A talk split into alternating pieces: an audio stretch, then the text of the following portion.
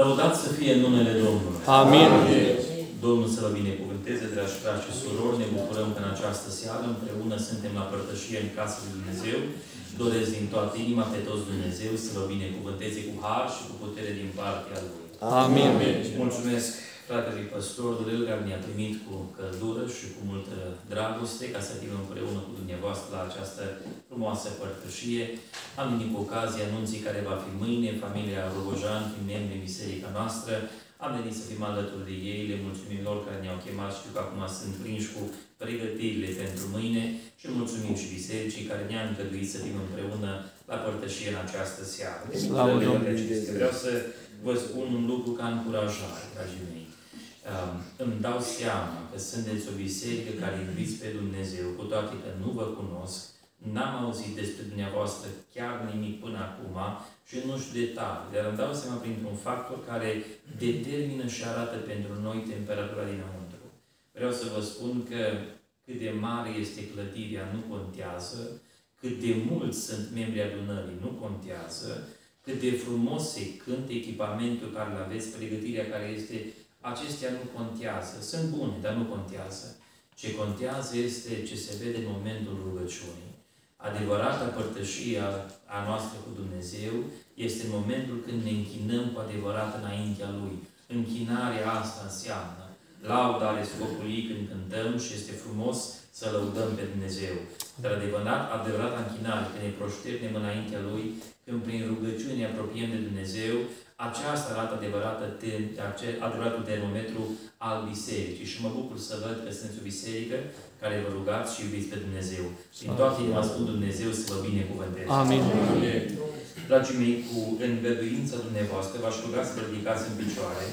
Deschidem Sfântul Cuvânt pentru a ne ridicăm la 1 Timotei, capitolul 4. Citim de la versetul 1 cu versetul 9.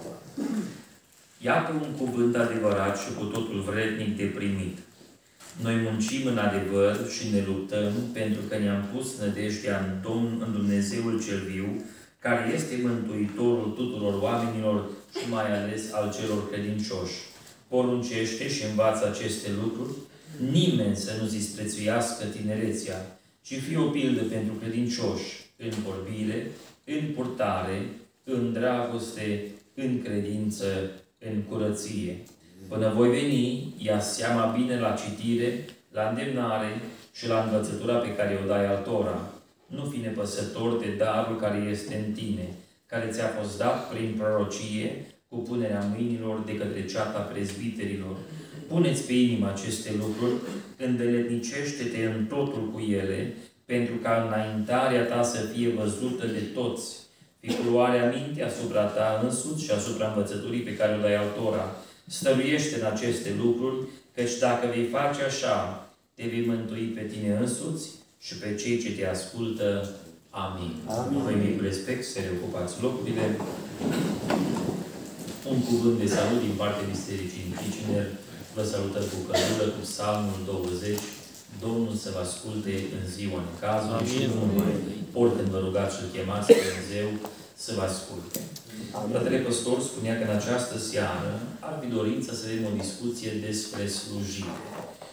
Extensia, că putem să abordăm poate și anumite întrebări după măsura în care se va putea și Dumnezeu de lumină de sus. Vreau să vă spun de la început cu sinceritate, sunt un rob umil, nu pretind că știu ceva. Ce știm noi este Cuvântul lui Dumnezeu. Spuneam la Kitchener și repet și în această seară aici. De multe ori din frați, cu sinceritate, desigur, dar eu zic că este o greșeală mare. Citesc un cuvânt din Scriptură și apoi spun până aici Cuvântul Domnului. Și eu am așa expresie, dacă până acolo e Cuvântul Domnului, spune amin și stai jos. De acolo nu mai zici nimic. Apostolul Petru spunea, cine vorbește să vorbească cuvintele lui Dumnezeu. Noi nu vorbim de la noi, ci noi vorbim ceea ce primim de la Dumnezeu. Asta sigur implică studierea, cercetarea, pregătirea noastră a fi ancorați în cuvânt. Sigur, nu neagă aceasta. Dar ceea ce noi vorbim sunt cuvintele lui Dumnezeu. Nu vorbim opiniile noastre, nu vorbim ceea ce credem noi că ar fi potrivit, nu vorbim cultura noastră. Acestea, sigur, au și ele un loc în viața noastră. Ceea ce vorbim noi și autoritățile noastre stă pe Cuvântul lui Dumnezeu. vorbim despre slujire. Și ca să putem începe a intra în acest pasaj, îngăduiți-mi să fac o remarcă acum la început. De obicei, când auzim cuvântul slujitor, avem o percepție, avem un tipar în minte, anume, slujitorii sunt cei care stau în fața bisericii, predică, sunt ordinați, aduc cuvântul lui Dumnezeu. Ei sunt slujitori. Deodată am putea spune că jumătate din segmentul bisericii vor spune înseamnă că noi nu avem niciun rol aici. Am spune surorile. Păi înseamnă că nu ne vizează pe noi, vizează numai pe bărbați. Având în vedere că după regula biblică, ei sunt cei care sunt puși în slujbă, înseamnă că noi am putea să plecăm acasă. Și își face remarca aici că nu este așa.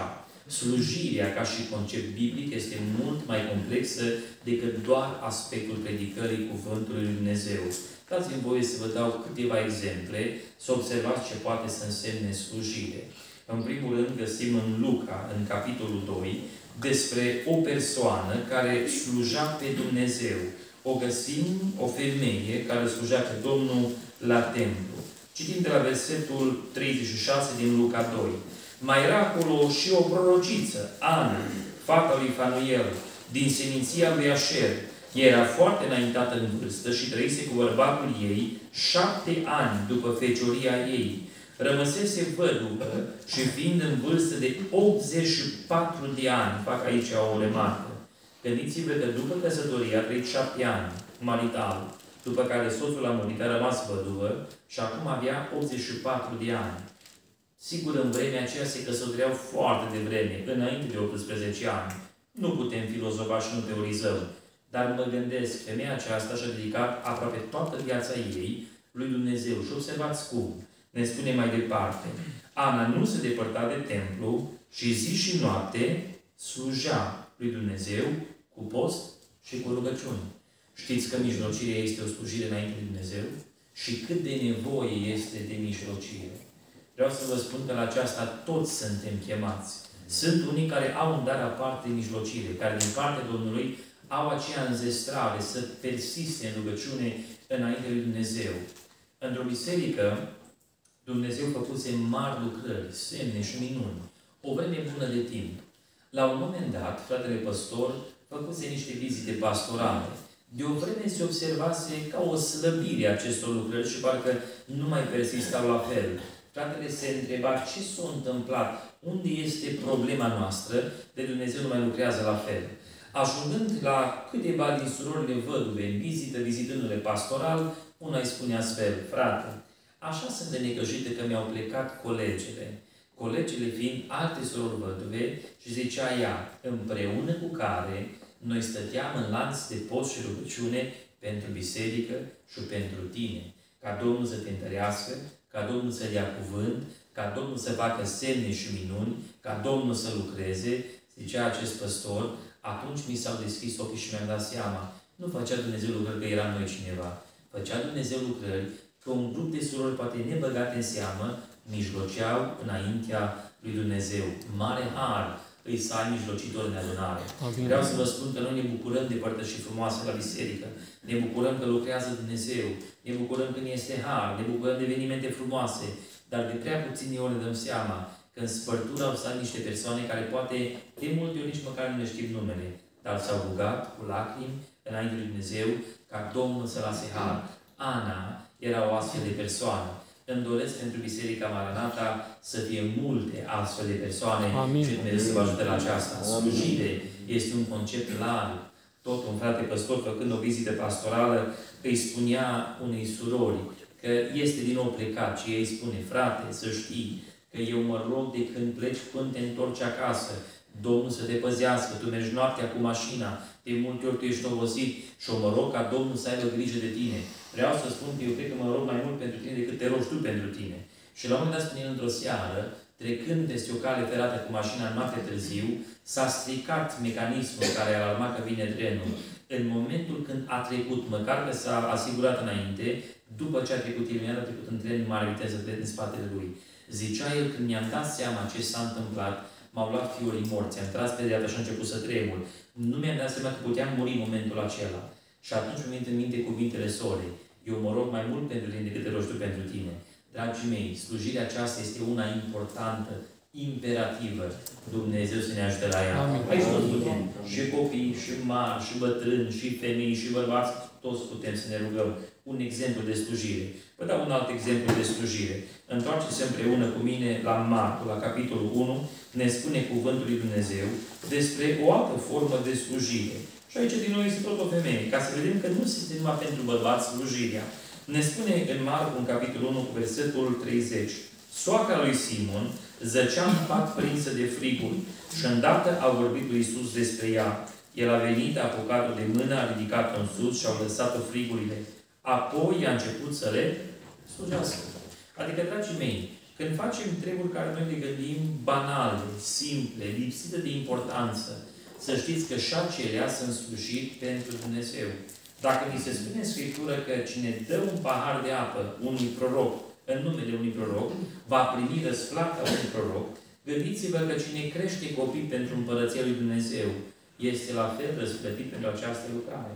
Cine își dedică timpul să primească și să crească acești copii, slujind familiei, crește păstorii de mâine, prorocii de mâine, crește evangeliști de mâine, crește persoane care vor duce mai departe greul Evangheliei. Și această slujire este primită în fața lui Dumnezeu. O soră stătea la vasă și spăla într-o zi și vorbind așa cu Domnul în timp de rugăciune, îi spune astfel: Doamne, oare pentru ce fac eu în familie, Tu mă vezi? Oare pentru aceste lucruri Tu îmi vei da răsplată într-o zi? Oare nu munca asta că te pun eu pentru copii are un folos? Și mergând în aceea seară la rugăciune, n-a auzit-o nimeni, era aia cu Dumnezeu. Mergând în aceea seară la o seară de rugăciune, printr-un vas de lucru strigă Duhul Sfânt: Femeie, te-am văzut și îți răsplătesc pentru ceea ce faci în familia ta. Dragii mei, și aceasta este o slujire. Și este frumos să fim gata să slujim pe Dumnezeu în toate formele. O femeie a mers la mare păstor Moody și l-a întrebat: eu nu știu ce să fac pentru Dumnezeu, care este darul meu? La care el o întreabă: ce știi tu să faci? Sau ce faci cu viața? Ea spune: eu mulg vacile. Și el spune: mulgeți spre slava lui Dumnezeu. Că în tot ceea ce faceți, faceți totul ca pentru Domnul. Și din toate acestea Dumnezeu își ia slava. Când cei din jur văd cum tu slujești, cum tu lucrezi pentru Dumnezeu, cu sârguință, cu seriozitate, cu scumpătate, oamenii vor vedea cu adevărat că ai un caracter nobil, deosebit, care a fost prelucrat numai de mâna lui Dumnezeu. Mai un exemplu de slujire și intrăm în mesajul propriu-zis. Roman, capitolul 12, cu versetul 1 și 2. Vă îndemn, dar, fraților, pentru îndurarea lui Dumnezeu, să aduceți trupurile voastre ca o jertfă vie, plăcută lui Dumnezeu. Aceasta va fi din partea voastră o slujbă duhovnicească. Să nu vă potriviți chipului diacolului acestuia, ci să vă prefaceți prin înnoirea minții, ca să puteți deosebi bine voia lui Dumnezeu cea bună, plăcută și desăvârșită. Dragii mei, sfințirea noastră zilnică este o slujbă înainte lui Dumnezeu. Actul de a pune trupul nostru pe altarul lui Dumnezeu, de a ne dedica întru totul Domnului, este o slujbă pentru slava lui Dumnezeu. Faptul că ne conformăm stilului vremii în care noi trăim, a modei în care noi trăim, a felului de viețuire în care noi trăim, vreau să vă spun că este o slujbă în fața lui Dumnezeu. Nu vreau să intru într-un aspect legalist, cum de multe ori sunt acuzați frații care predică de astfel de lucruri. Nu despre regula, nume și măsurători, ci mă refer la decența și curăția unui suflet mântuit de Dumnezeu. Între noi și lume trebuie să fie o diferență. Amin. Trebuie să se vadă această diferență. Și oamenii lui Dumnezeu trebuie să fie identificați. Observați că de multe ori se spune că întâlnirea unor oameni sfinți s-a recunoscut din timp că erau oameni al lui Dumnezeu. Dar nu aveau o aureolă pusă pe cap și se vedea așa o lumină pe lângă ei, ci comportamentul lor, stilul lor de a fi, vestimentația lor, demonstra că erau copiii lui Dumnezeu. Și aceasta este o slujbă în ochii lui Dumnezeu.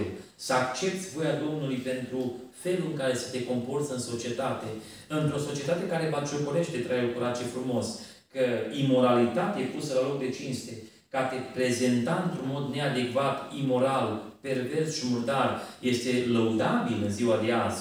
A te prezenta într-un mod pios și curat este bagiocorit. În schimb, vreau să vă spun: fiți lumini în lume.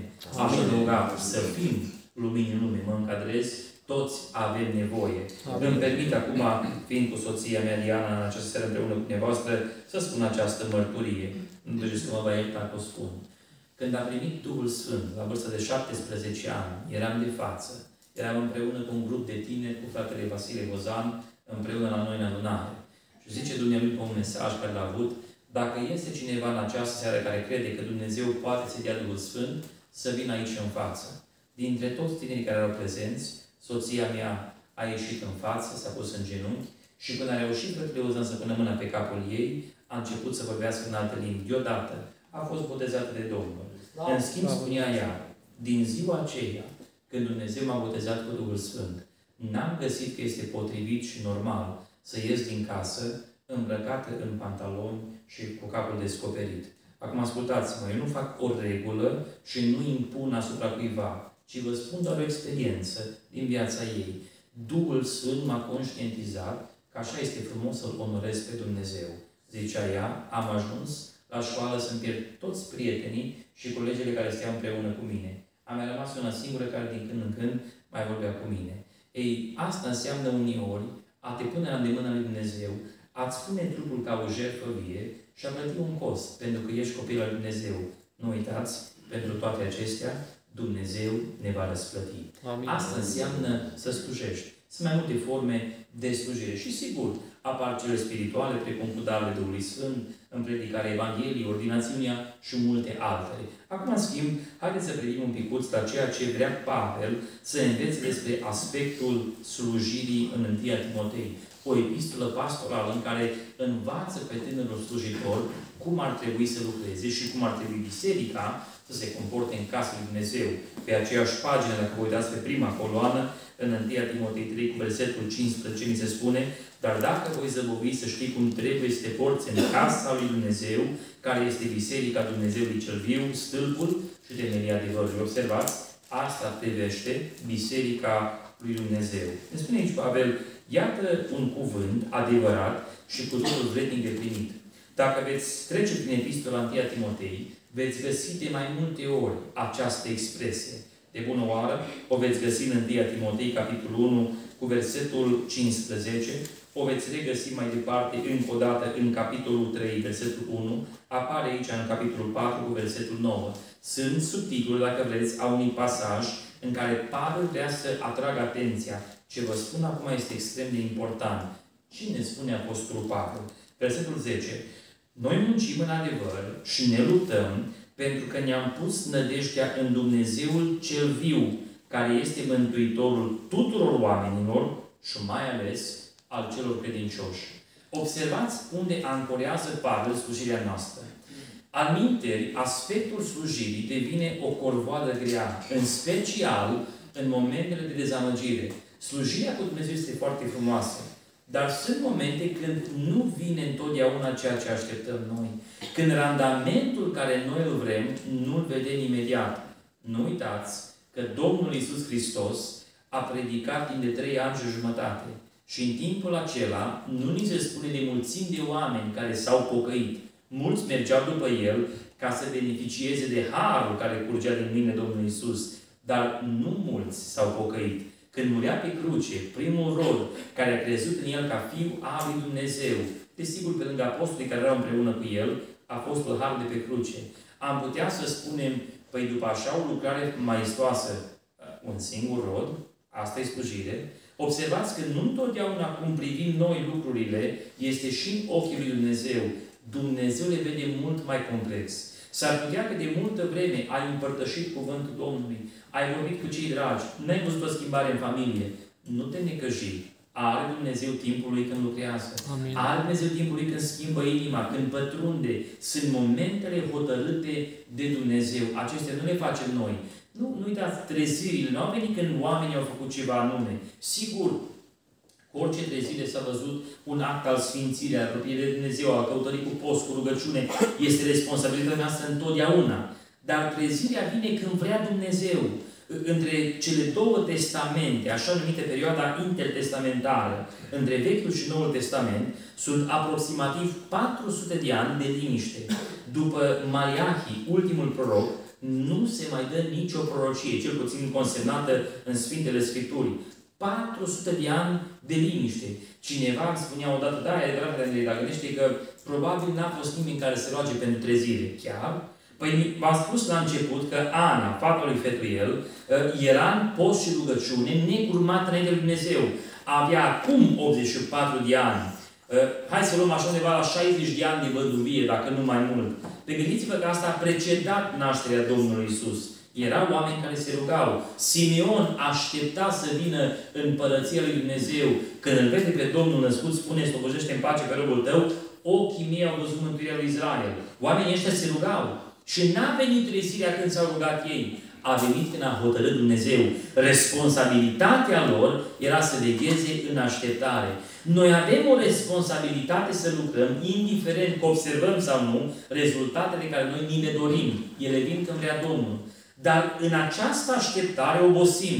Și Pavel ne ancorează întreaga lucrare a slujirii de un concept profund care a însuflețit Biserica 2000 de ani și care, vreau să vă spun cu durere, tot mai mult lipsește din viața noastră. Observați în versetul 10. Noi muncim în adevăr, ne luptăm, pentru ce?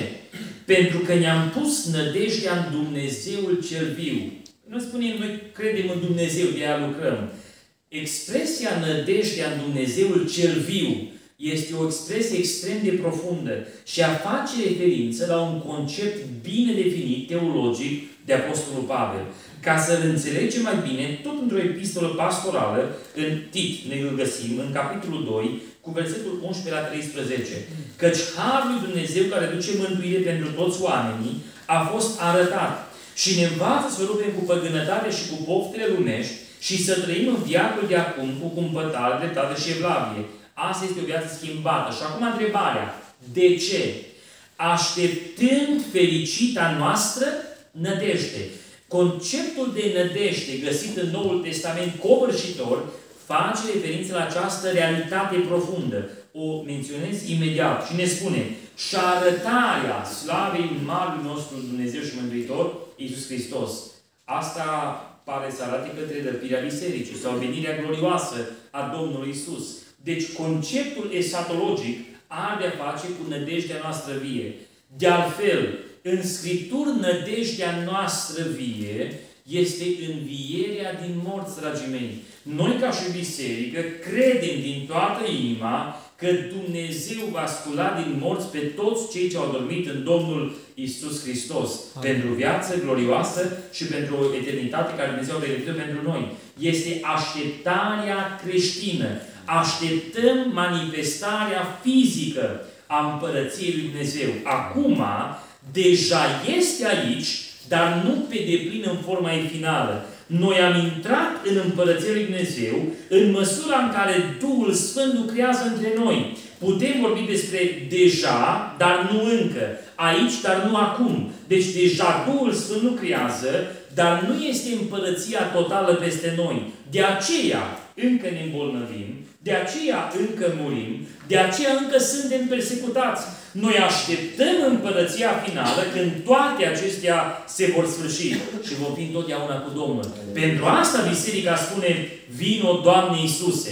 Și vreau să vă spun că prea rar mai spunem aceasta. Știți că începe rugăciunile: Doamne, îți mulțumesc, dacă mai mulțumim, iartă-mă în primul rând, dă-mi, Doamne, dă-mi binecuvântare, vindecă-mă, fă-mi, Doamne, și o listă întreagă de cereri. Observați cum începe Domnul Iisus Hristos rugăciunea Tatăl nostru, care nu este neapărat în sine o rugăciune. Este un tipar după care trebuie să ne rugăm. Tatăl nostru care ești în cer, în primul rând te focalizează pe cine este Dumnezeu, relația cu Dumnezeu și supremația, suveranitatea Lui. Sfințească-se numele Tău. Începe în primul rând prin glorificarea Lui. Și apoi, imediat, care este următoarea frază? Vie Împărăția Ta. Facă-se voia Ta. De-abia apoi începe să vorbim despre pâinea noastră, ne iartă nouă greșelile. Nevoile noastre nu apar la început. Ele apar mult mai târziu în rugăciune. Așa ar trebui să ne rugăm.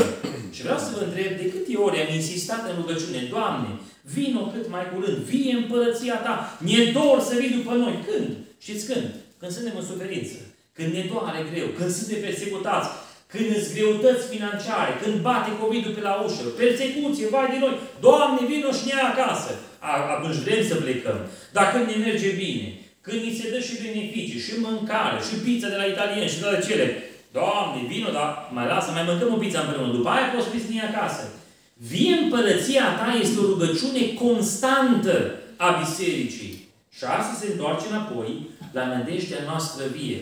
Apostolul Pavel cuantifică această nădejde în Romani, în capitolul 8, explicând mai pe larg. Ne spune, începând cu versetul 22 din Romani 8, dar știm că până în ziua de azi, toată firea, carnea, suspină și suferă durerile nașterii. Observați acum ceva. Și nu numai ea, dar și noi, care avem cele dintâi roade ale Duhului. Suspinăm în noi și așteptăm în fierea, adică răscumpărarea trupului nostru. Asta e glorificarea, învierea din morți. Și acum observați. Căci în nădejdea aceasta am fost noi mântuiți.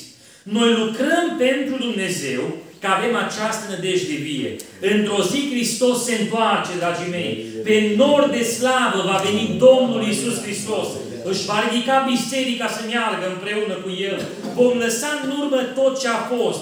Vom uita de greutăți, vom uita de payments la bancă, vom uita de interes mare, de lupte care au fost, de boli, de dureri, vom uita de persecuții, de batjocuri, vom uita de toate și vom fi întotdeauna împreună cu Domnul. Dar nu doar noi, și cei care prin cuvântul nostru l-au crezut pe Dumnezeu.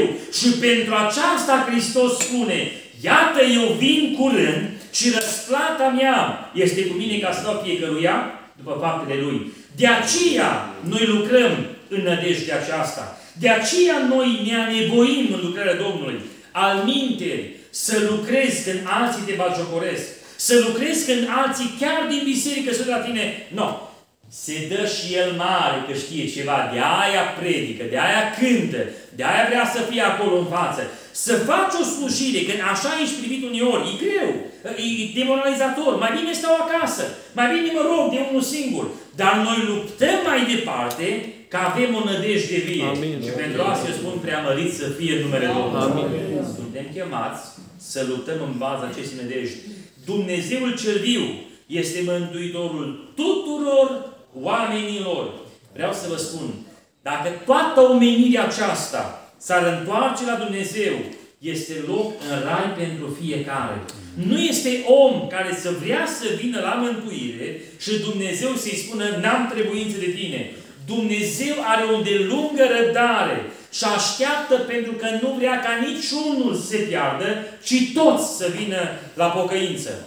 Durerea este că nu toți vin la pocăință. De aceea Pavel continuă mai departe spunând, măcar că Dumnezeu este mântuitor pentru toți, pentru că toți au șansa mântuirii, mai ales a celor credincioși este, pentru că cei chemați devin aleși prin faptul că au acceptat chemarea mântuirii. Și mergem un pas mai departe. Că de unul prima l-a chemat și ales. Știți că mai este o latură care trebuie împlinită? Care de multe ori noi trecem cu vederea peste ea și vizează felul în care biserica îl așteaptă pe Iisus Hristos. Apocalipsa 17:14. Ei se vor război cu mielul, dar mielul îi va birui, pentru că El este Domnul Domnilor și Împăratul Împăraților. Auziți acum. Și cei chemați, 2, aleși și 3, credincioși care sunt cu El de asemenea, îl vor birui. Toți sunt chemați. Absolut toți sunt chemați.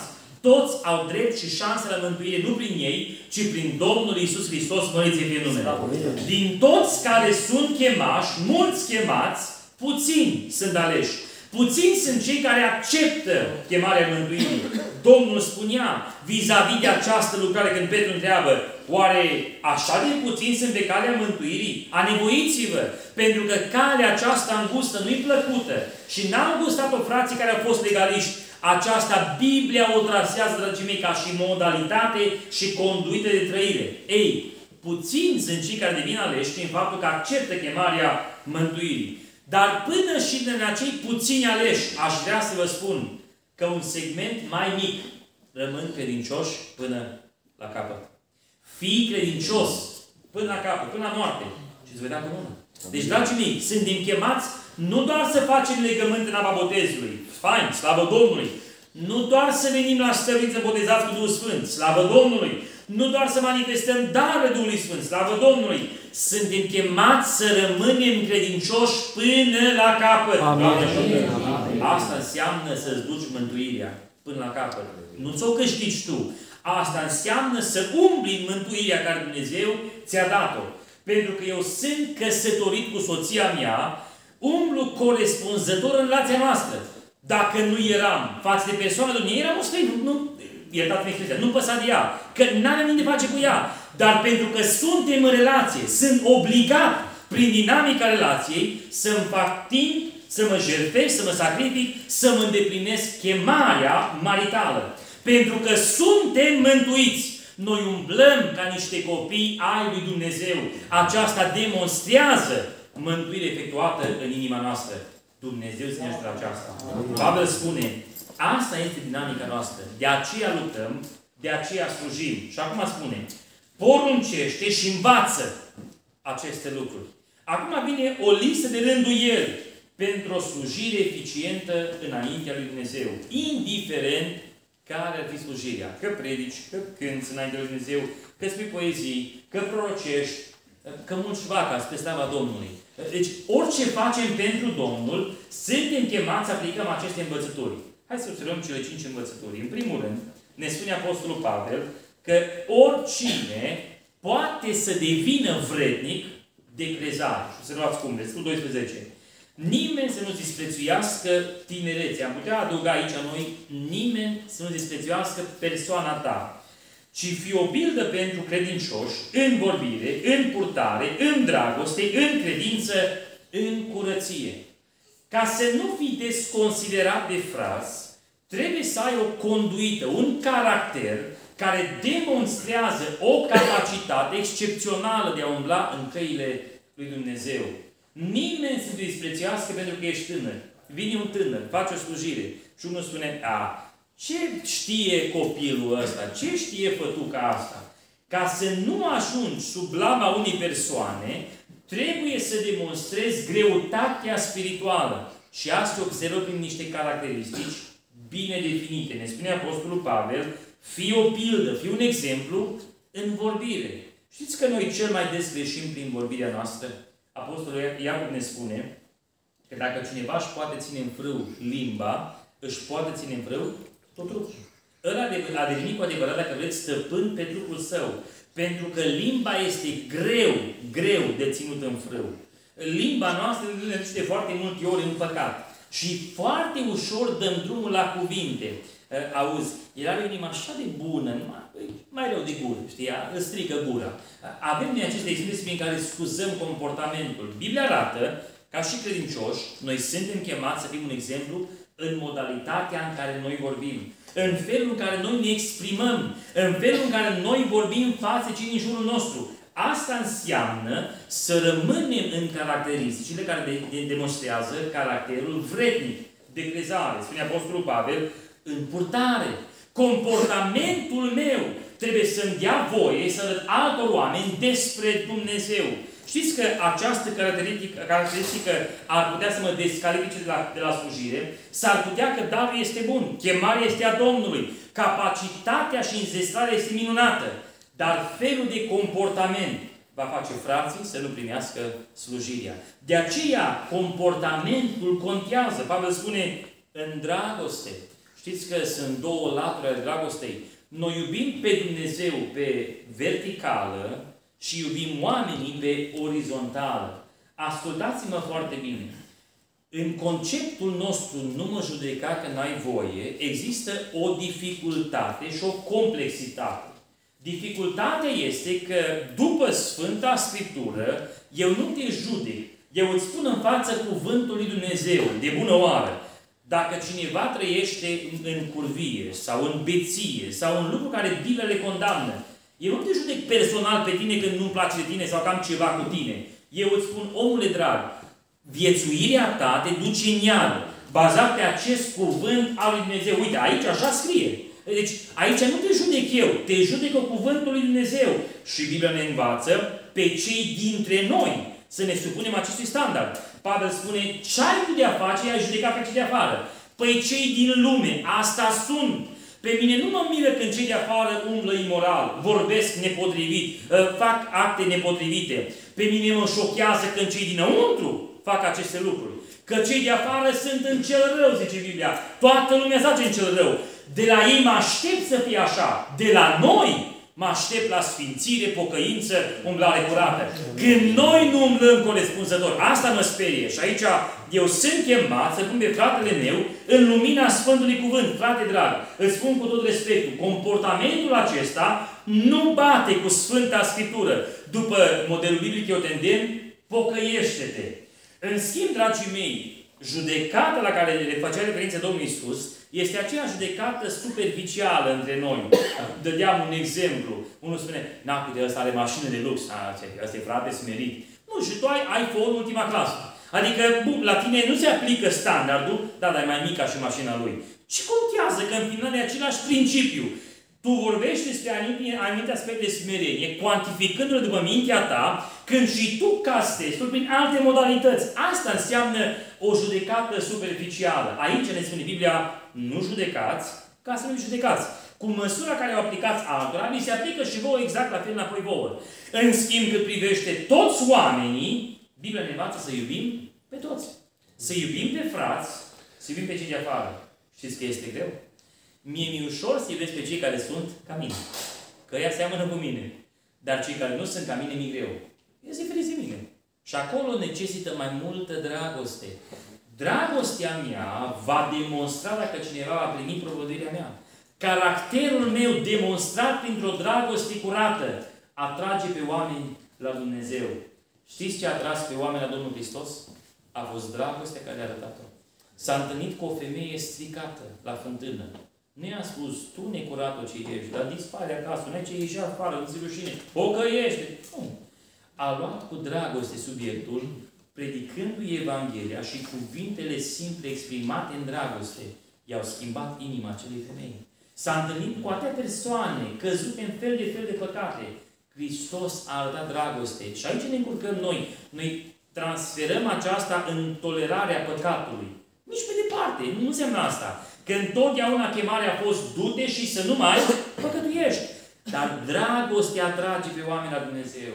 Dragii mei, dragostea, dacă nu este autentică, imediat va fi sesizată cei din jur. Vreau să vă spun că toți avem un filtru intern, un element intern prin care observăm dacă dragostea este curată sau nu, autentică sau nu. Când cineva și te lingușește într-un mod, hai că îmi place de tine, și după aceea spune, du-te în plava ta că să mai vândea curul. Eram de față cu cineva care spunea, nici discutam de oră, vai că vine persoana cu tare baisă, sper că nu vine lângă noi. Și când ajunge lângă noi, spune, vai ce mă bucur să te văd. Păi dacă asta nu-i pățărnicie, dragii mei, dar noi iubim pe frați, vai slavă, eu pe toți iubesc. Numai pe unii iubesc mai puțin. Avem o cântare, dar pentru toți muri Hristos. Numai că mi se pare că pentru unii muri mai puțin ca pentru alții, după cum privim noi. Dragii mei, dragostea lui Hristos ne adună împreună, ne pune la oaltă. Eu sunt chemat să rabd pe cei care nu sunt, zic eu așa, umani, la nivelul meu de maturitate. Că toți suntem la niveluri diferite. Și alții au avut răbdare cu noi mai devreme și încă au, care sunt mult mai maturi ca și noi. De aceea, în dragoste, ne purtăm poverile unii altora, ne îndemnăm la fapte bune, luptăm pentru Evanghelie și căutăm să ne unim împreună. Asta vrea Dumnezeu. Un astfel de caracter devine vrednic de primit și devine un slujitor care este vrednic să fie ascultat și să fie căutat de alții pentru a da un sfat din partea lui Dumnezeu. În credință, în curăție, elemente necesare pentru o viață trăire cu Dumnezeu. Dacă vrei să ai slujire eficientă, ca slujitor, și slujba ta să facă sens, este imperativ să înțelegi că poți să fii vrednic de crezare câtă vreme ai un caracter nobil care merge împreună cu slujirea care o faci. În al doilea rând, spune Apostolul Pavel, dacă vrei să fii un slujitor bun și eficient, înțelege că autoritatea ta se derivă din cuvântul lui Dumnezeu. Ea nu vine din experiența unei vieți trăite, ea nu vine din anii mulți care ai, ea nu vine din școala care ai făcut-o, ea vine din cuvântul lui Dumnezeu. Versetul 13. Până voi veni, ia bine seama la citire, la îndemnare și la învățătura pe care o dai altora. Cuvântul lui Dumnezeu este ceea ce schimbă, dragii mei. Amin. Opiniile noastre, modalitatea de percepție, asta nu schimbă pe nimeni. Cuvântul Domnului are putere. Amin. Și cuvântul Domnului, predicat curat, va face schimbare în inima oamenilor. Într-o seară, un slujitor avea un prieten pe care mai multă vreme l-a chemat să vină la biserică. I-a prezentat multe argumente, avea doctorat în teologie și a prezentat argumentul teologic și ontologic și teleologic și toate i-a spus. Și cu toate astea omul spune, nu cred, nu cred. La care el îi spune, pentru că mi-ești dator cu ceva, vin joia asta împreună cu mine la biserică. A ajuns împreună cu el la adunare și cum se întâmplă uneori când nu-i duminică. Duminică ai și corul, și orchestră, și fanfară, și predicare, și poate un musafir. Și e un program mai special. Da, așa peste săptămână vin cei care iubesc biserica și pe Domnul, cu adevărat, să vină la părtășie împreună.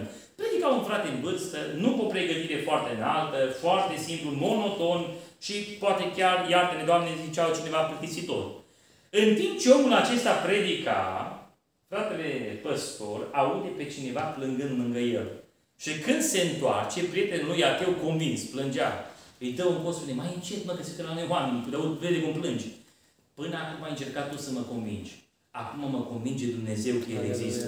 Prin ce, dragii mei? Prin argumente filozofice și sofisticate? Prin cuvântul clar al lui Dumnezeu. Cuvântul acesta are putere mare. Autoritatea noastră derivă doar și numai din cuvântul lui Dumnezeu. Apostolul Pavel, când prezenta conceptul răpirii, le spune în 1 Tesaloniceni, capitolul 4, versetul 15. Iată în adevăr ce vă spunem prin cuvântul Domnului. Cuvântul Domnului are autoritate. Nu opinia noastră, nu cum gândim noi. Eu așa cred că este. Nu. Eu așa am citit în Sfânta Scriptură. Că sigur este o hermeneutică, o interpretare, o explicare a cuvântului. Asta este altceva. Dar nu venim cu opiniile noastre. Noi rămânem ancorați în cuvântul lui Dumnezeu.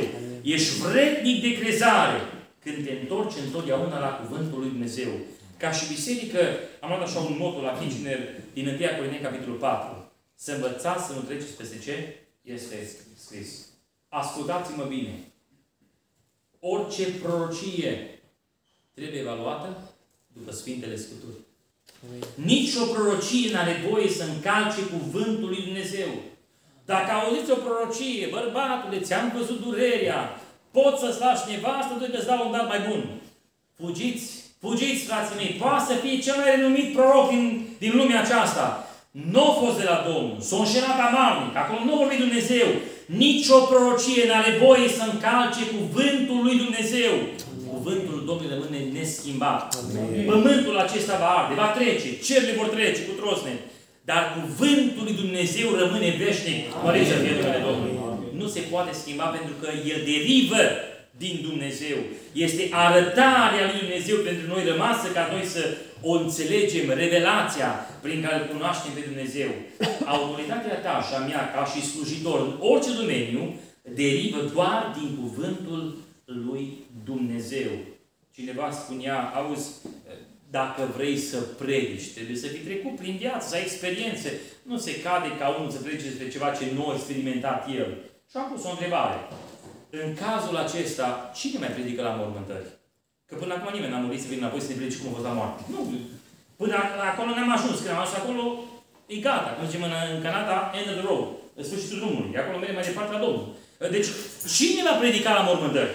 Că noi când predicăm de căsătorie, de copii, de conduită, de viață, de lucru, de muncă, de orice principiu, îl derivăm din cuvântul lui Dumnezeu. Aici stă autoritatea.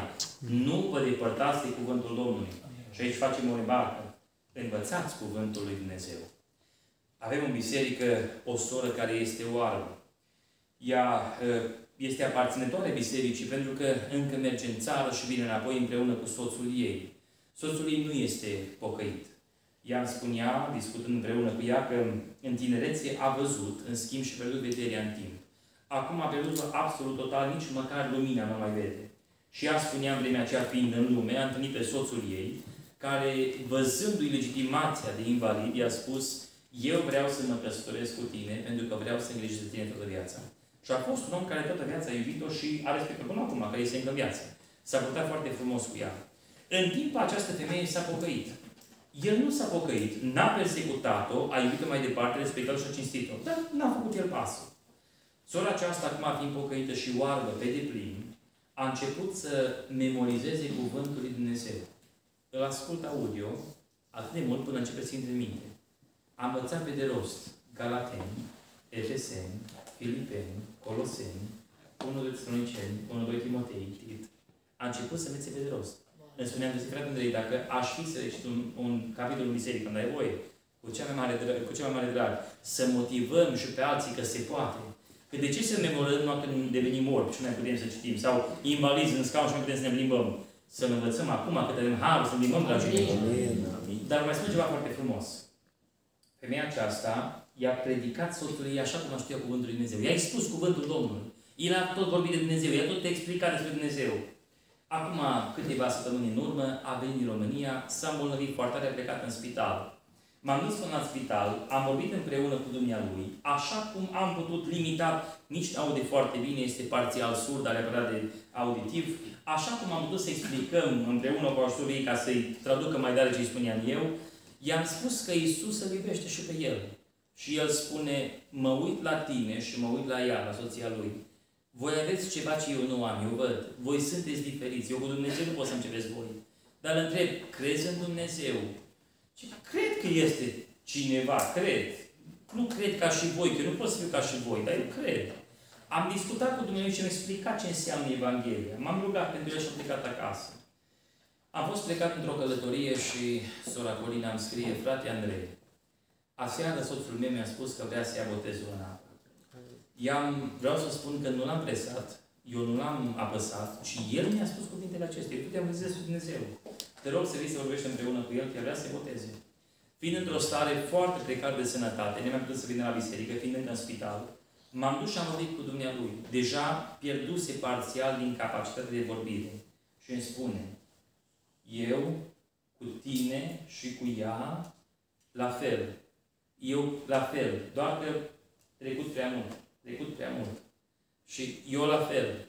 Dar ei spune, ce mi-ai spus mie? Spune la frate, dar ți-am spus. Ce vrei mai? Eu, așa.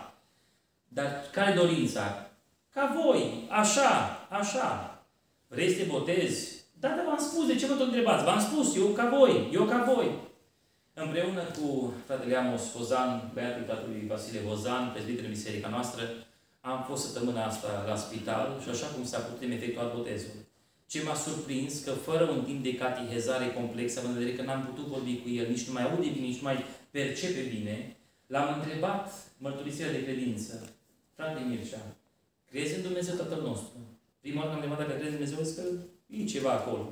Îmi spune, da, cred, dar e toată inima. Crezi în Iisus ca Fiul lui Dumnezeu? Da, cred. Crezi că Iisus a murit pentru păcatele tale? Prima oară când l-am întrebat de păcate, ultima vizită, era așa că păcatele, îs așa cum îs. Și acum se oprește un pic, se uită la mine, spune, da, cred. Crezi în Duhul Sfânt? Da, cred. Câtă vreme vrei să păstrezi legământul? Nu l-am educat, nu am explicat cum o să fie cu întrebările. Era în spital. Deci el, până acolo sus. Aleluia. Am rămas surprins să văd ce face cuvântul lui Dumnezeu. O soră care atât a făcut. I-a spus soțul ei cuvântul lui Dumnezeu, dragii mei, ai un copil care ne ascultă, ai o rudă, un părinte, ai pe cineva din familie care nu primește până acum mărturie, ascultă-mă. Nu-i spune lucruri științifico-fantastice, nu veni cu fel de fel de argumente. Spune doar atâta. În Biblie scrie că Iisus a murit pentru păcatele tale. Cuvântul acesta are putere să schimbe inima. Autoritatea noastră nu derivă de la noi, derivă din cuvântul lui Dumnezeu. Doamne ajută! Amin. În al treilea rând spune Apostolul Pavel că trebuie să înțelegem că darurile care ni s-au dat nu sunt pentru noi, ci sunt date spre folosul altcuiva. Ne spune versetul 14. Nu fi nepăsător de darul care este în tine, care ți-a fost dat prin prorocie, cu punerea mâinilor, de către ceata prezbiterilor. Dragii mei, Aici prezint un caz specific, special, dacă vreți, ordinară lui Timotei, înzestrarea lui prin conceptul rugăciunii comune cu frații slujitori. Dar Pavel spune, nu fi nepăsător de darul care este în tine. Riscul nostru mare este să fim nepăsători față de cuvântul lui Dumnezeu. Riscul nostru mare este să lăsăm darul lui Dumnezeu deoparte și să nu-l folosim. Sunt daruri așa numite supranaturale, dacă vreți lista celor 9 din 1 Corinteni, capitolul 12. Ascultați-mă bine, acele daruri nu pot fi învățate. Acelea nu pot fi studiate ca să învățăm noi cum să le operăm. Acelea le dă Duhul Sfânt. Acum, ele sunt reglementate în manifestare și Pavel ne explică cum ar trebui să le folosim în biserică. Dar nimeni nu poate învăța cum să prorocească. Conceptul acesta dubios al unei mișcări radicale, carismatice, vă spun cu toată seriozitatea și responsabilitatea, fugiți de el. Fugiți de el ca de cel rău, dragii mei. Pentru că această idee că poți învăța la școala de vindecare cum să vindeci oameni, că poți învăța cum să prorocești, poți învăța cum să scoți demoni, așa ceva nu este biblic. Darul acesta ori ți-l dă Dumnezeu, ori nu ți-l dă Dumnezeu. Vă dau un exemplu foarte simplu, așa cum l-am perceput când am studiat împreună cu Biserica Maranata Piacenza. Când vorbim despre darurile Duhului Sfânt, cam așa se manifestă ele. Aici în biserică e o diferență. Aveți câteva becuri care sunt de o formă, un stil, și vă dați aici este unul mai diferit aici în față, pe lângă mine. Sunt becuri diferite. Noi în adunare avem becuri mai mari, becuri mai mici, becuri pe marginea zidului, de diferite mărimi și amperaje, și voltaj. Acum, becurile acelea nu pot spune, dacă ar putea grăi, eu am curent. Ar putea? Pentru că becul acela nu are curent. Nu are curent. Becul acela este racordat la branșamentul de curent și prin el pulsează curent din când în când. Când? Când vrea cel care este la întrerupător. Mai mult, care bec se va aprinde? Cel care coordonează vrea să-l aprindă. Și dacă le vrea pe cele mari, le pune pe cele mari. Dacă vrea pe cele mici, le pune pe cele mici. Deci el va determina pe care le pune. Becul, dacă ar putea vorbi, nu se poate lăuda față de al bec. Păi, eu am curent. Nu ai curent. Tu ești racordat la curent. Și când curge curent prin tine, te luminezi. Observați ce spune 1 Corinteni, în capitolul 12, cu versetul 7. Și fiecăruia îi se dă arătarea Duhului. Cuvântul în original înseamnă iluminare, adică o profundă lumină. Fiecare îi se dă iluminarea Duhului spre folosul altora. Adică Duhul Sfânt pulsează prin tine la un moment dat, doar dacă ești racordat la branșament. Dacă ești botezat cu Duhul Sfânt, dacă ești, desigur, mai devreme născut din nou, curățit, iertat de Hristos, născut din nou înseamnă mântuit, și ești acum botezat cu Duhul Sfânt, racordat în branșament, tu stai acolo gata în orice moment când Duhul Sfânt vrea să activeze. Și așa se explică că din când în când Duhul Sfânt dă o prorocie printr-un frate, printr-o soră. Duhul Sfânt dă o vedere printr-un copil. Duhul Sfânt face o minune, o eliberare prin cineva. Prin cine? Prin cine vrea? Duhul Sfânt. Omul acela nu spune, păi eu am dar de prorocie. Eu nu percep așa ceva. Eu n-am nici dar de prorocie, nici de vedere.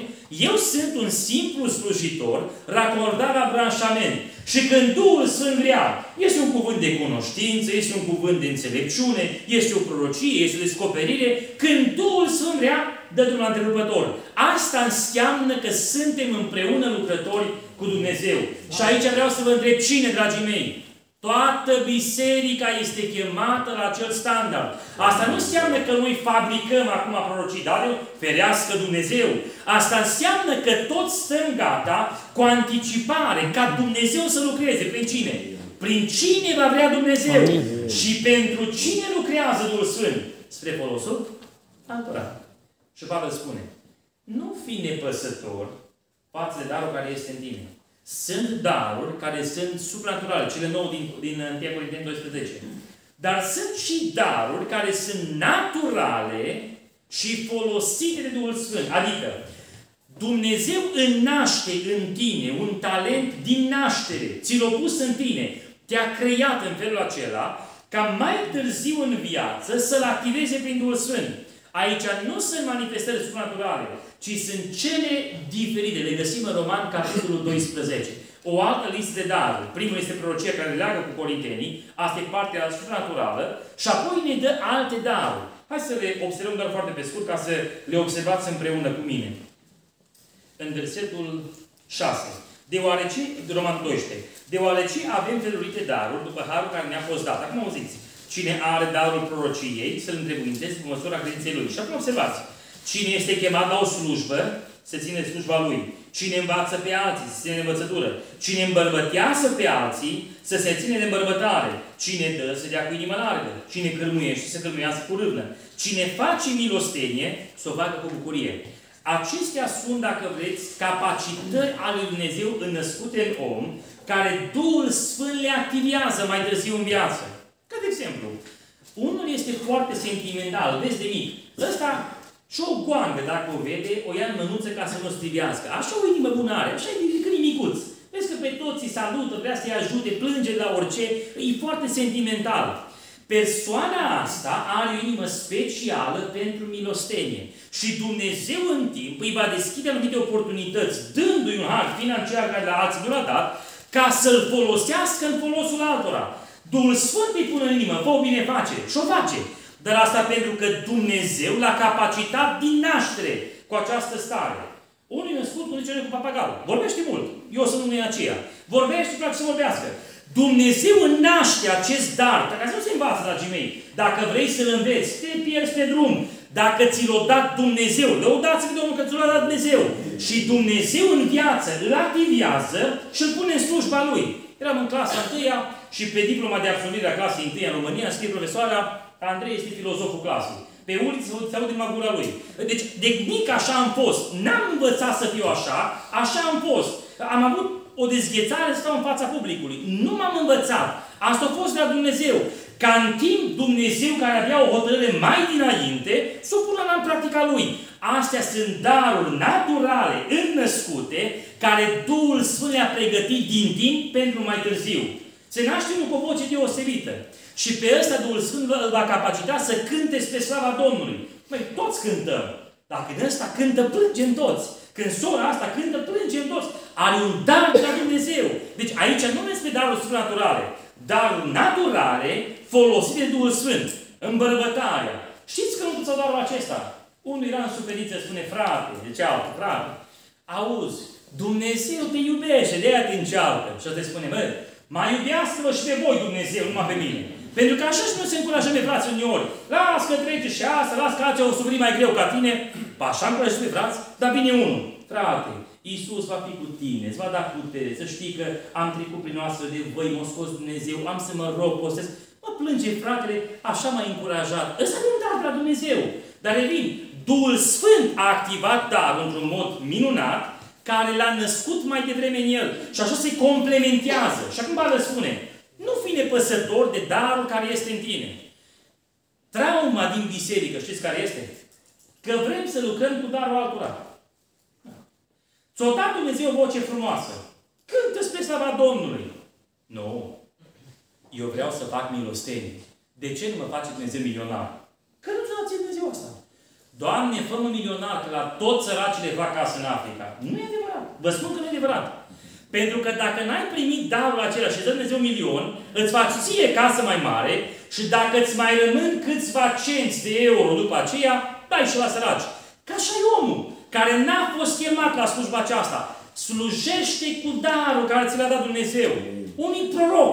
Asta e slujba lui, asta e darul lui. Dumnezeu nu l-a chemat să predice, să cânte, dar el vrea predică, vrea ordinat, vrea față. Bă, dragul meu, stai acolo unde te-a pus Dumnezeu, că acolo e locul tău, ăsta e darul tău, asta e chemarea ta, laudă pe Dumnezeu. Fii cel mai bun proroc. Dar nu căutați să intri în darul altuia. Că totdeauna noi știm mai bine în darul altuia. Dacă predicam eu în locul fratului, spunea mai bine ca el. Dacă cântam eu, ieșea mult mai bine ca sora asta. Dacă mă duceam eu, ieșea binecare mai absolută ca cum au făcut-o frații aceștia. Dragii mei, fiecare să rămână în locul în care Dumnezeu l-a așezat. Doamne ajută! Când învățăm această realitate, viața de slujire devine frumoasă. Și Pavel spune, nu fi nepăsător de dar. că Dumnezeu a investit în tine ceva. Nu uitați, în chemare la pocăință, toți sunt capacitați cu un dar din partea lui Dumnezeu. Cred, bazat pe Sfânta Scriptură, că toți primesc măcar un dar de la Dumnezeu. Da, sunt și anomalii. Unii care primesc mai multe. Așa a făcut Dumnezeu. Dragii mei, nu-i invidiați. Responsabilitatea pe umerii lor e grozav de mare. E greu să fii responsabil de un dar. Că îți dă Dumnezeu prorocie și nu vrei să o spui. Da? Acum ți-e greu. Acum ce faci? Da, mă foiesc, că știi că, Doamne, e soare, e mică, e în limba română, că... Fii credincios în darul tău. Dar mai să ai 2, 3, 4, care mi-a zis rugați și cum ar trebui să pe toate. Să slujești cu toate. Responsabilitatea e mare. Rugați-vă pentru oamenii aceștia ca Domnul să-i dărească. Și încolo, fiecare să ne folosim darul care Dumnezeu ni l-a dat. Făcând astfel, putem să slujim frumos pe Dumnezeu. Spune Apostolul Pavel că este nevoie, ca să slujim bine, să înțelegem că exemplul care noi îl dăm, trăit, este mai răsunător ca predica care noi o rostim. Exemplul nostru de viață are mai mare impact decât predica rostită. Acum, vreau să fac aici o clarificare. Așa m-au zis pe unii care au inventat un slogan care nu există și nu l-a spus nici omul care îl atribuie lui. Predicați Scriptura și dacă trebuie folosiți și cuvintele. Această slozincă nu-i nici biblică și nici adevărată, dragii mei. Are un miez de adevăr, dar nu stă în picioare. Și se spune că a spus-o Spurgeon, că a spus-o Moody, că a spus-o Martin Luther, nu a spus-o niciunul. O invitat pe careva, probabil un român deștept. Predicați Evanghelia și dacă trebuie și cuvintele, dragii mei. Când predicăm Evanghelia prin definiție, noi predicăm prin cuvinte, adică explicăm Cuvântul lui Dumnezeu, rostim Cuvântul Domnului. Desigur, ce vroia să spună acest autor deștept, era următorul lucru. Viața trăită îți poate tăia mărturia care tu o ai în fața lui Dumnezeu. Și asta este adevărat. Adică tu poți predica frumos, poți cânta frumos, dar dacă viața ta nu coincide cu ceea ce faci, vreau să spun că va da în mari crize. Observați ce spune Pavel în Epistola către Romani, în capitolul 2, cu versetul 23. Tu care te fălești cu legea, ne cinstești pe Dumnezeu prin încălcarea acestei legi, căci din pricina voastră este hulit numele lui Dumnezeu între neamuri, după cum este scris.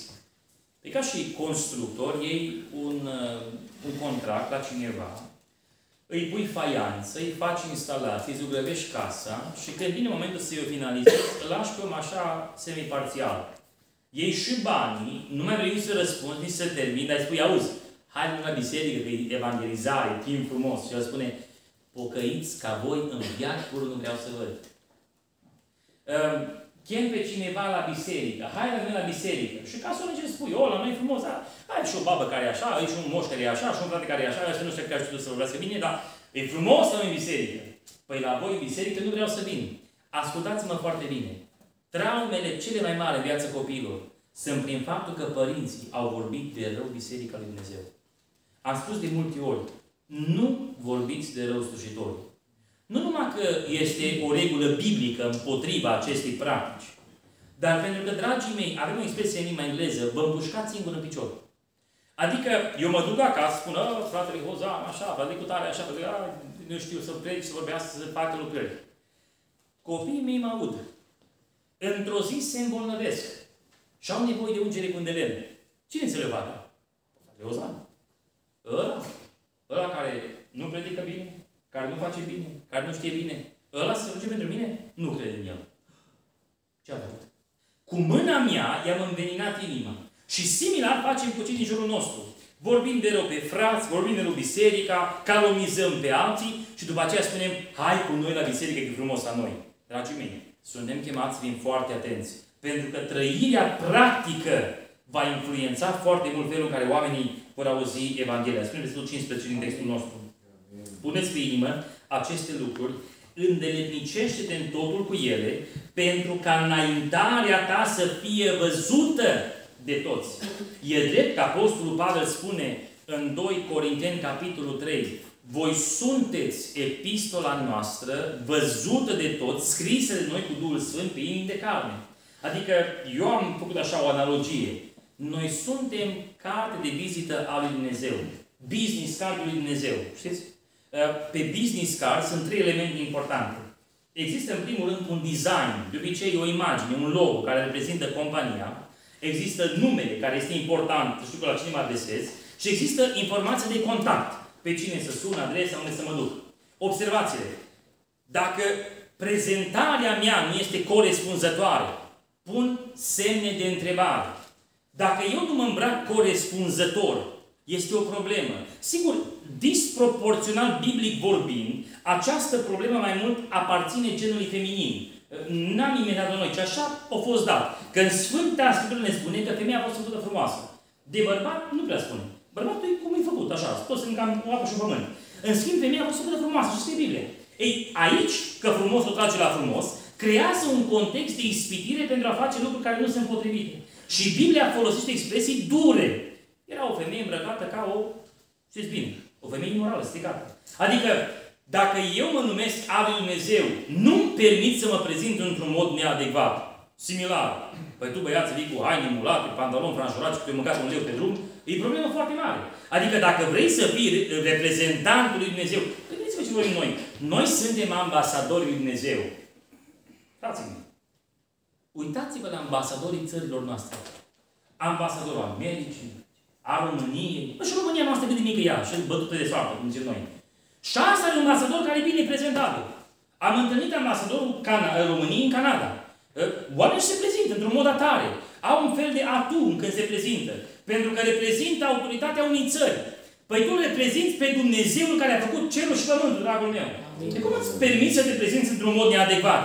Cartea de vizită prezintă ceva.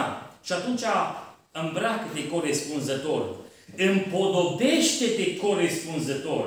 Singura podoabă care Biblia o proscrie pentru noi, știți care este? Sfințirea, dragii mei. Sfințirea este podoaba casei tale. Încolo celelalte podoabe n-au de face cu noi, dragii mei. Derivă dintr-un act de mândrie personal, prin care să-mi demonstrez frumusețea exterioră. Dumnezeu ne cheamă la acel suflet blând, curat, frumos, caracter minunat, modelat de Duhul Sfânt, împodobit cu sfințenia Domnului. Ne prezentăm corespunzător. Numele tău, știi care valoare? Spune Eclesiastul. Un nume bun este mai de preț decât un de lemn curat. Mult un de lemn curat. Un parfum milositor frumos.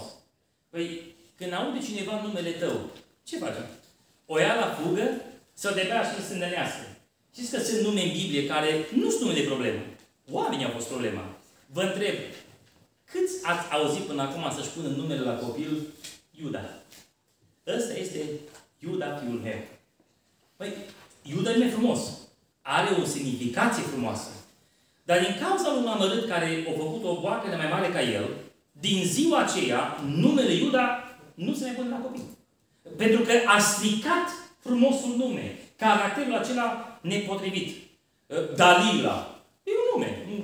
Dar ce reprezintă numele Dalila e o problemă. La o binecuvântare de copii, o familie a făcut o astfel de gafă. O venit cu fetița la binecuvântare și a spus că o cheamă Izabela. Când a auzit păstorul, un frate mai în vârstă și un proroc al lui Dumnezeu mai îndrăzneț, o lua copilul în braț și a spus să binecuvânteze copilul. Domnul să te binecuvânteze, să te păzească, Rut. Izabela. Taci. Pune mai departe. Și o continuare se pune un alt nume. Păi, dacă voi, ca părinți, nu puteți spune un nume corespunzător, dar cine o cu Izabela? Că e scrierile de Izabela. Da, da, cine a fost Izabela, o stricat numele Izabela. Și acum o întrebare.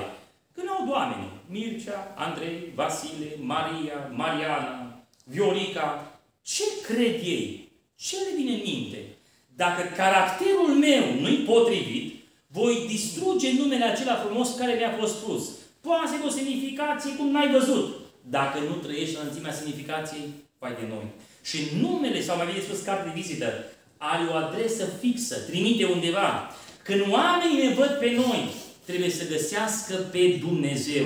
Asta implică ce spune Ioan. Trebuie ca eu să mă fac mic, ca El să crească. Adică, dragii mei, în urma unei slujiri, unei cântări, unei predici, prorocii, orice am face noi, întotdeauna lăudat să fie Dumnezeu. Întotdeauna laudea lui Dumnezeu. Să nu îndrăznim careva să atentăm la slava Domnului. Eu zic că e bine și normal să ne încurajăm unii pe alții. Frate, m-a zidit cuvântul, m-a zidit cântarea, laud pe Dumnezeu, fii binecuvântat de Domnul. Omul acela se întărește. Mă, înseamnă că slujba mea are efect și mi-a pus un sfânt în inimă, o fost de la Domnul. Dragii mei, binecuvântați pe frați. Amin. Că prea de multe ori când moare unul și însigrim, așa lăudăm de frumos, fratele ăsta, vai, frate, pita lui Dumnezeu în biserică. Păi dar el era primul la adunare, era ultimul care pleca, deschidea biserica, mătura pentru noi, vai ce om minunat. Și cât a fost în viață? Să dă mare, că are cheie la ușă. De-aia. Dragii mei, să ne învățăm să binecuvântăm pe frați. Încurajați pe frați. Dar nu uitați, întotdeauna lauda este al lui Dumnezeu. Dumnezeu împarte cu noi cerul, împarte cu noi minunile, harul, binecuvântarea, mântuirea. Un lucru care Dumnezeu nu va împărți cu niciodată este slava lui Dumnezeu. Aia este numai Lui. Lăudați să fie Domnul. Amin. Suntem chemați ca să avem un caracter corespunzător care nu va strica cuvântul, ci va duce mai departe pe oameni către Dumnezeu. Și în ultimul rând, dragii mei, Apostolul Pavel ne învață că suntem chemați la o autoevaluare în continuu. Versetul 16. Fii cu luarea minte asupra ta însuți și asupra învățăturii pe care o dai altora. Stăruiește în aceste lucruri, căci dacă vei face așa, te vei mântui pe tine însuți și pe cei care te ascultă. Fii cu luarea minte asupra ta. Suntem chemați să ne autoevaluăm. Faptul că am fost puși într-o slujbă, că ni s-a dat un dar din partea lui Dumnezeu, vreau să vă spun, nu ne pune într-o clasă în care acum avem imunitate totală. Orice s-ar întâmpla, avem pașaport diplomatic, nu ne poate atinge nimeni. Nici Dumnezeu ne poate face nimic. Nu. Noi toți suntem sub mâna tare a lui Dumnezeu. Și vă dau un exemplu biblic care e greu de înțeles. La prima vedere e greu de înțeles.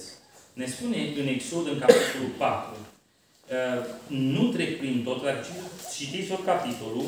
Aici Dumnezeu face 3 semne pentru Moise ca să-l convingă că El îl trimite. Dumnezeu îl trimite după ce face aceste semne și spune ia toiagul în mână, în versetul 17, cu care le face semne. Și acum sărim un picuț mai jos, în versetul 24.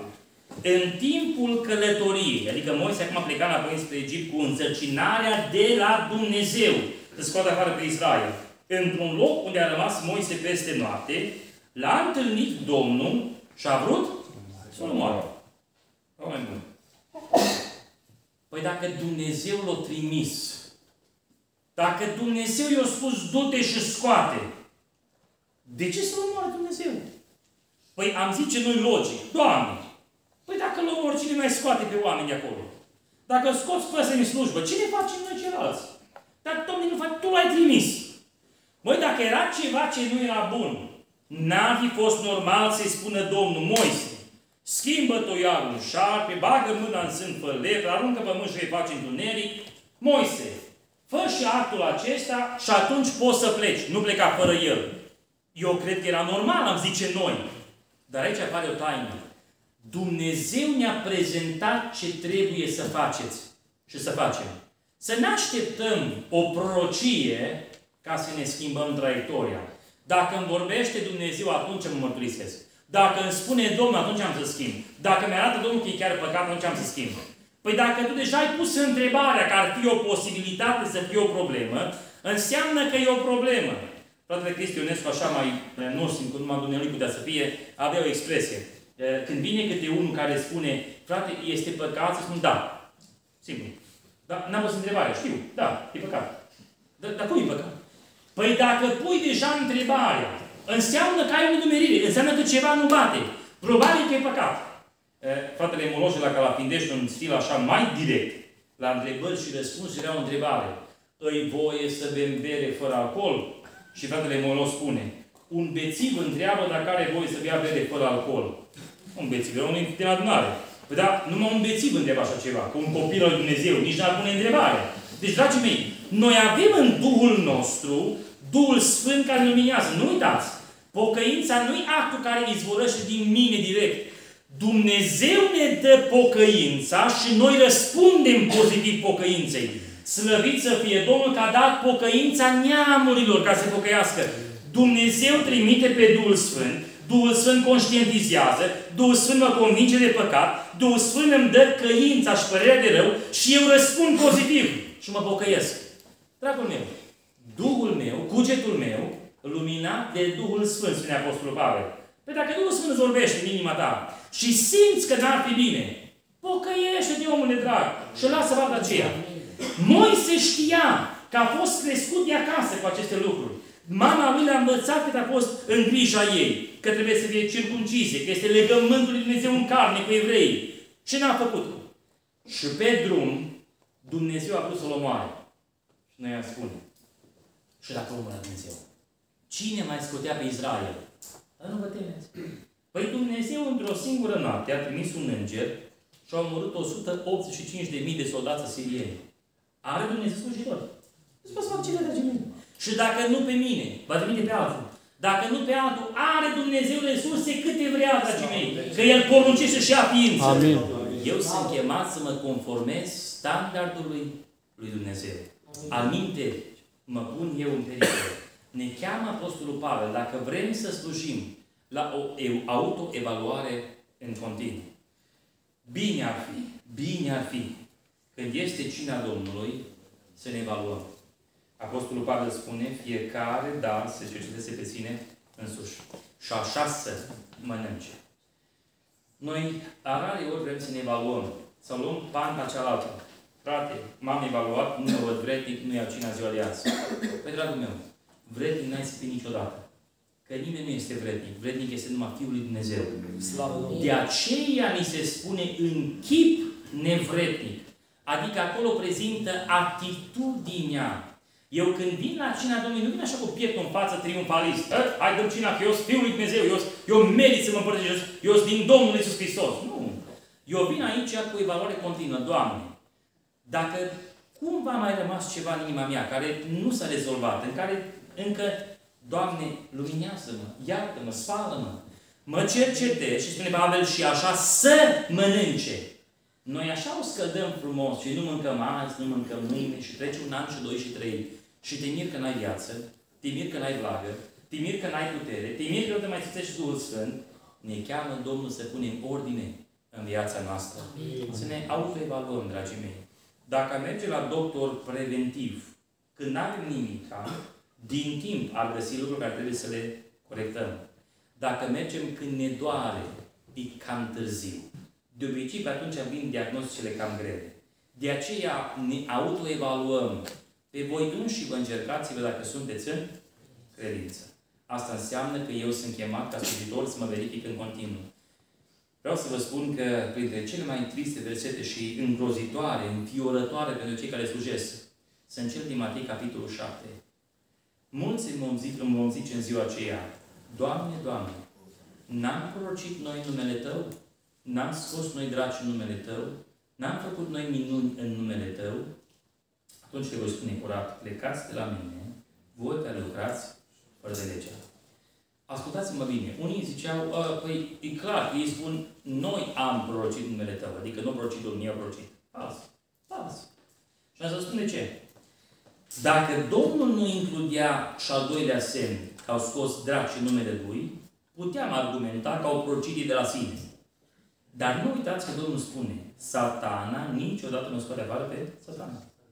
Și dacă eu scot dracii cu degetul lui Dumnezeu, atunci împărăția Domnului vine la voi.